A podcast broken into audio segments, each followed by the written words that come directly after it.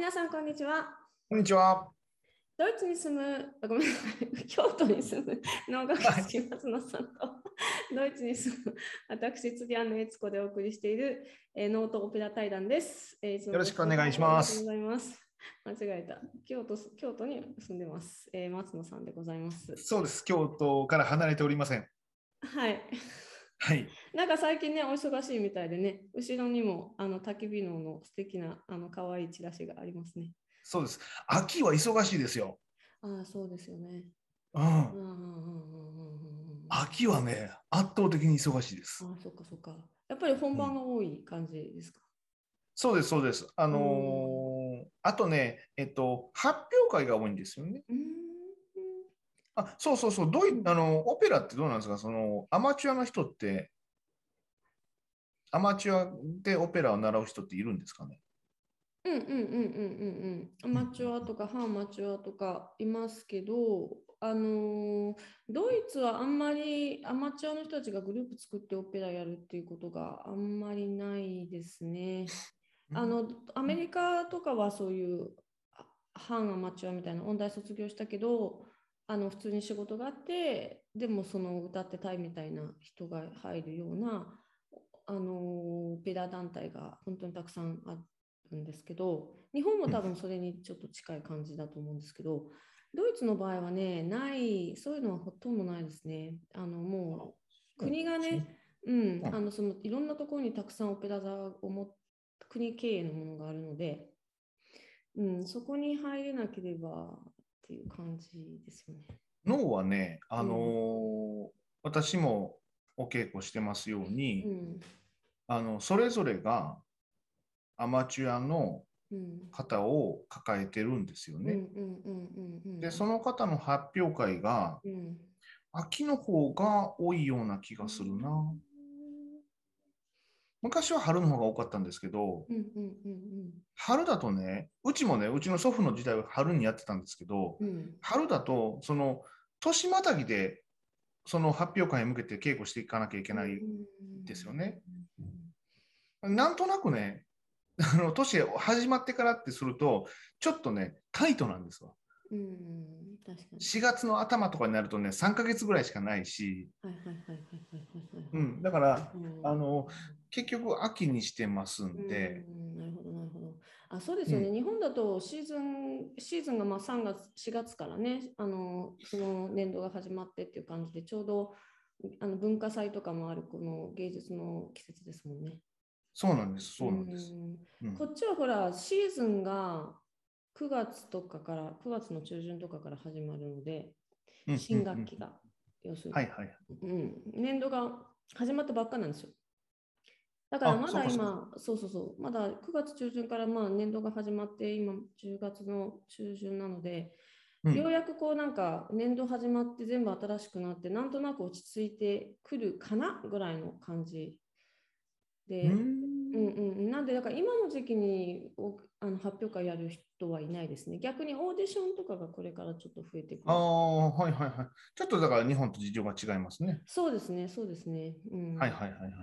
なるほどなるほど。はい、そんな感じなんですけど、今日はね、ドイツ語の、ちょっと最近ね、私の生徒さんで発音、ドイツ語の発音をね、ちょっとこう集中してやってる方が何人かいて、で、まあ、ちょっとそんなんでちょっと気がついたことを、今日はねお話ししようかなと思ってるんですけど、ドイツ語講座を実は、1月の、成人式の週末にオンラインで講座をやらせていただくことになりまして、そんなのもすいません、ついでに宣伝でございます。1回限りの？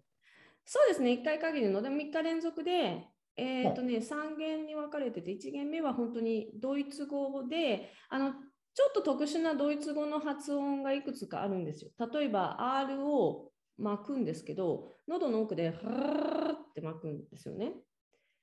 で、舌先でルルルルって巻くのと、ルルルっていうドイツ的なこの巻き方と違うので、まあそういう話とか、母音がね、あいうえおっていう母音が、ドイツ語って一つの母音について4種類音の発音の種類があるんですよ。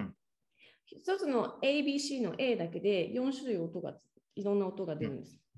うんうん、でそれがそうなんか短いとか長いとか、ここを閉じてる開けてるみたいなので音が違ってくるんですけど、まあ、そういうなんか基本的な話と、あと今日お話ししようと思ってるウムラウトっていう特殊記号があるんですよ、ドイツ語って。でその曖昧母音なんですけど、はい、曖昧母音なんですね、それは。ウムラウトっていうのがありまして、ABC の A と、うん、U と、うん、A、ABCDE の E に、うん、間違えた、ごめんなさい。U、O、O に、うんウムラウトっていう点々がね、上につくんですよ。今ありますあります。うん、こんなやつでしょ。そう。こう見えるかな。こういうの。なんか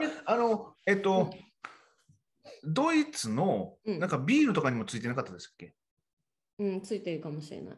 なんかそんなんで見たことありますよ。うん、ちなみにオーストリアでウィーンのあるオーストリアですねは、うん、ドイツ語だとウスターライヒっていうんですけど、その最初のウがオーウムラウト、うん、オーにウムラウトがついてるやつ、うん、で、うん、この文字が入ってる、うんうん、でもう一回言ってもらえます？オーストリアですよね。オーストリアです。オーストラリアじゃなくてオーストリア。英語だとオーストリアなんですけど、うんうん、ちゃんとドイツ語の正式なそのオーストリア人が自分たちの国のことを言う言葉はウスタライヒ。もう、うですやん。おの気配が全然ない。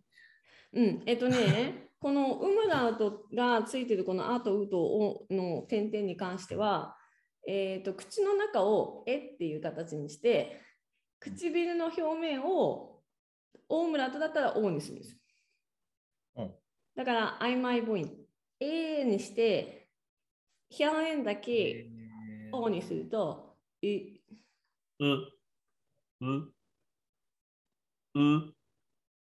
っとうっぽいな。ってしてもらいます。で、普通に O って言ってもらいます。で、今度、えってして、さっきのおに口だけそんな感じもうちょっとね、うん、もうちょっとおが日本語のあいうえおのおって結構前の方なんですけど、ドイツ語のおって結構後ろの方なんですね。喉の奥に広げる感じ。でもっともっとお。もっとお。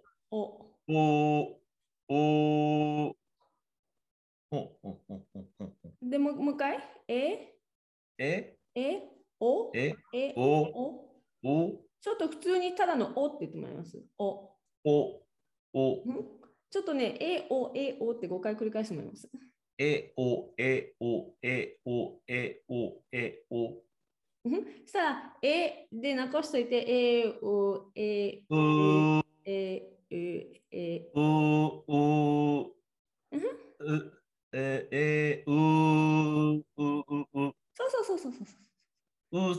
トラリア。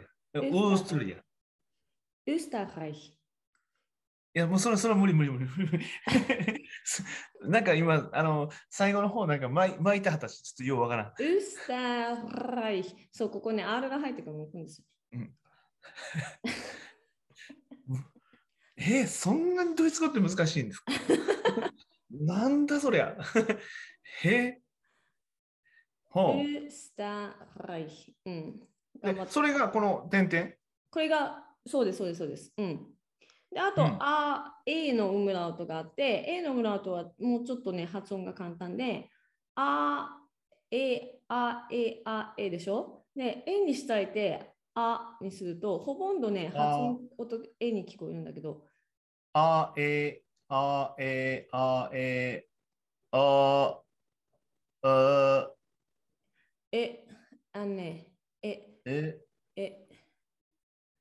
Äpfel.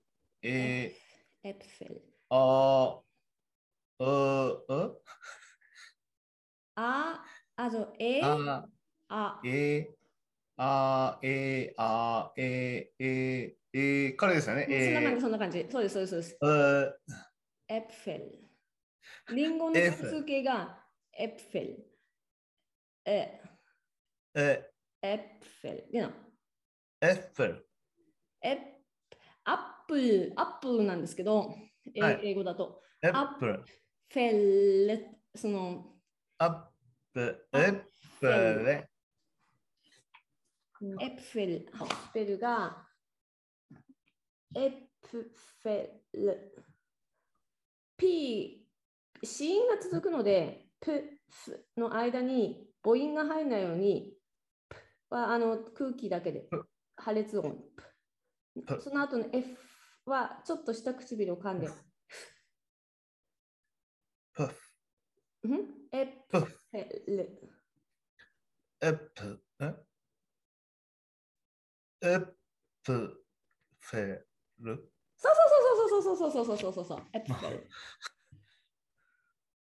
リンゴすら発音できません。スーパーでリンゴすら買えへんって感じです。ついでに、最後のウムラウトなんですけど、ミュンヘンっていう、まあ、私がいる町の名前、ミュンヘン。これが、まあ、日本語だとミュンヘンってこう平たく言うと思うんですけど、ここにウムラウトが入ってるんですよ。こう、ミュンヘンなんですよ、正確に言うと。で、このウがやっぱり言えないと、日本語みたいにミュンヘンはどこですかって多分ドイツ人に残念ながら通じないので、ミュンヘン。で、ウムラウト、これがちょっと難しい。で、また A にして、A にして、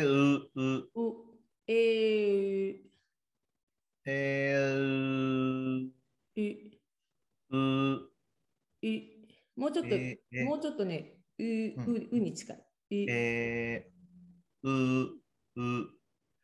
普通にうって言ってもらいます。このまたね、おとうがね、日本語のおとうと違うからちょっと難しいんです。ミュ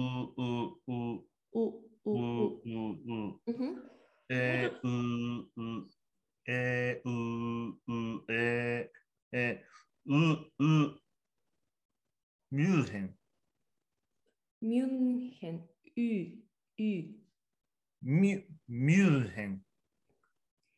うがね、ちょっとね、前になってるから。もうちょっと後ろ。ミュンヘン。多分ね、もっとね、なんだろう、はっきりと出さなきゃいけないんでしょうね。いい線いってると思いますけどね。なんでしょうね、そのどっちつかずな感じがしてるんですよね。もっとこう発声を、例えばミュンヘンもこう口先でミュンヘンって言ったらミュンヘンですやんか。でもそれらしく腹から出せばなんとかなるような気がしてるんですよ、僕。わかった。腹から出すのはある意味正しい。なんでかっていうと、その日本人が腹から出さないで、こんにちはっていう発音だと、母音が全然ドイツ語と違うんですけど、腹から出すようにすると、ちょっと響きが後ろの方というか、喉の奥を使う感じになりますよね。そうする、その辺の母音ですね。そう。だから、こうでしょ。ミュンヘン。でも口はちゃんと「う」にしないといけない。ミュンヘン。近い。いい感じ。いや、ミュンヘンってね、バイエルン・ミュンヘンっていう、こう、世界でも名だたるサッカーチームがあるんですよね。はい、で、大体、日本で聞いてて、それらしく聞こえてるのは、絶叫系なんですよ。テレビとかで、なんかこう絶叫してるぐらいの感じがそれらしくよく聞こえます。バイエルンミュンヘンって言ったらなんかすごく日本語っぽいですね。うんうんうんうん、それをこう結構な絶叫系で言うはると、うんうん、なんかそれらしく聞こえてくるっていう。うんバイエルンはちなみにドイツ語でバイアン。バイアン。バイエン。バイエン。バイエン。バイエルンが入ってないんですよ、スペルに。はいはい、バイアン。バイアン。バイアン。うん、バイアンミュンヘン。いや。うん。それらしく聞こえると、うん、それらしくするの得意です。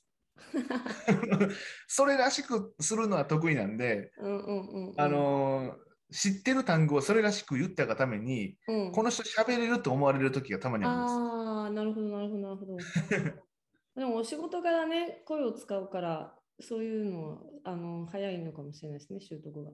なんかね、とりあえずこう日本語、多分これ日本語ってね、うん、昔からこの口先で喋っていたのか、うん、どうなのか分かんないんですよね。例えば僕らがやってる脳って、うん、圧倒的に口先を使わないんですよね。ああ、そうですか。うん、だから、外国語の発音に似てますよ。なるほどなるほどなるほど。だってここほぼ動かないですもん。うんうんうんうんうんうんうんうん、なるほど。一つお伺いしたかったんですけど、和音の最後のおってありますよね、こういうやつ。はいはいはいはい。おって今の現代人だと、あいうえおのおとほぼ同じ発音するじゃないですか。はいはいはいはい。アナウンサーとかきちっとした日本語を勉強するとおっていう発音になります。ウォです、ウォです。やっぱりウォですよね。ウォです。うん。でも今多分小学校とかではおっていうふうにウォっていうふうに教えてらっしゃらないんじゃないかな。いや、ないと思いますよ。ですよね。うん。う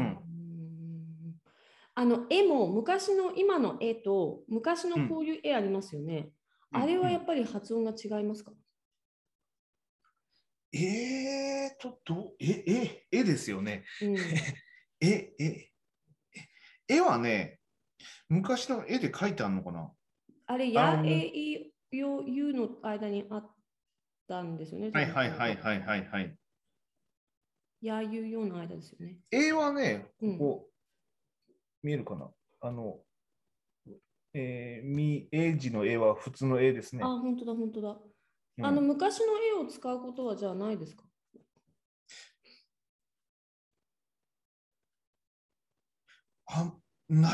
ないとは言い切れないですけど、うん、あんまり見た記憶ないです。うん。なるほどなるほど。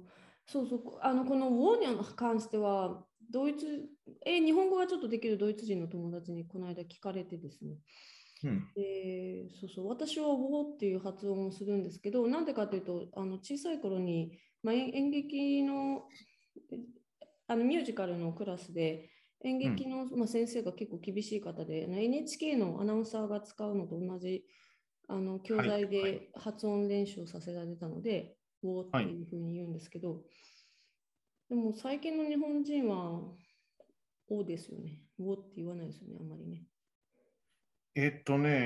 そのオが小肘を生じ、今ちょっと出てきたオがね、うん、よかわのこし汁を生じて、今おって言ってないですよね。うおって言ってますよ、うん、よかわのこし汁、こひじりをしょうおってしてますわ、うんうん、和はどうですか？輪っかの和と私はの和は発音が違いますか？うん、和ですね。和はを和と読ませるときの、うん和と、うん、和音の和の発音って違います？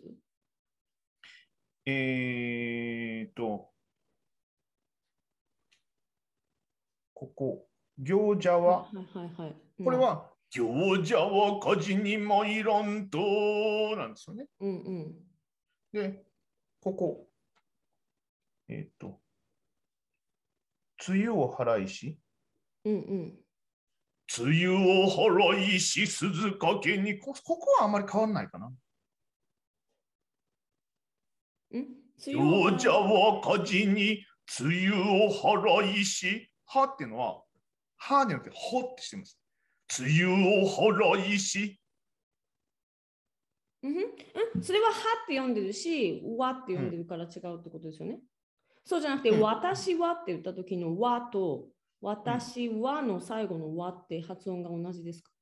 ああ、私は。頭のわは、わです。私はですね。あ、じゃあ音が少し薄くなる。弾く感じです。出してるところが多分前の方と後ろの方です。ああ、なるほど、なるほど、なるほど、なるほど。あ、そっかそっかそっかそっか。やっぱりちょっと発音違いますよね。うん、日本語でも違いますよ。違いますよね。やっぱり前と後ろと使い分けてはいるんです、日本語でもね。あんまりそのはっきりと意識してないですけれど、結果そうなってますね。そ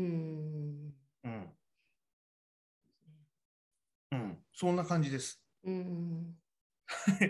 分、頑張ればドイツ語も喋れるようになると思うんですけど。はい。少しずつやっていきましょう。はい。はい。では今日はありがとうございました。ありがとうございました。はい、失礼します。失礼します。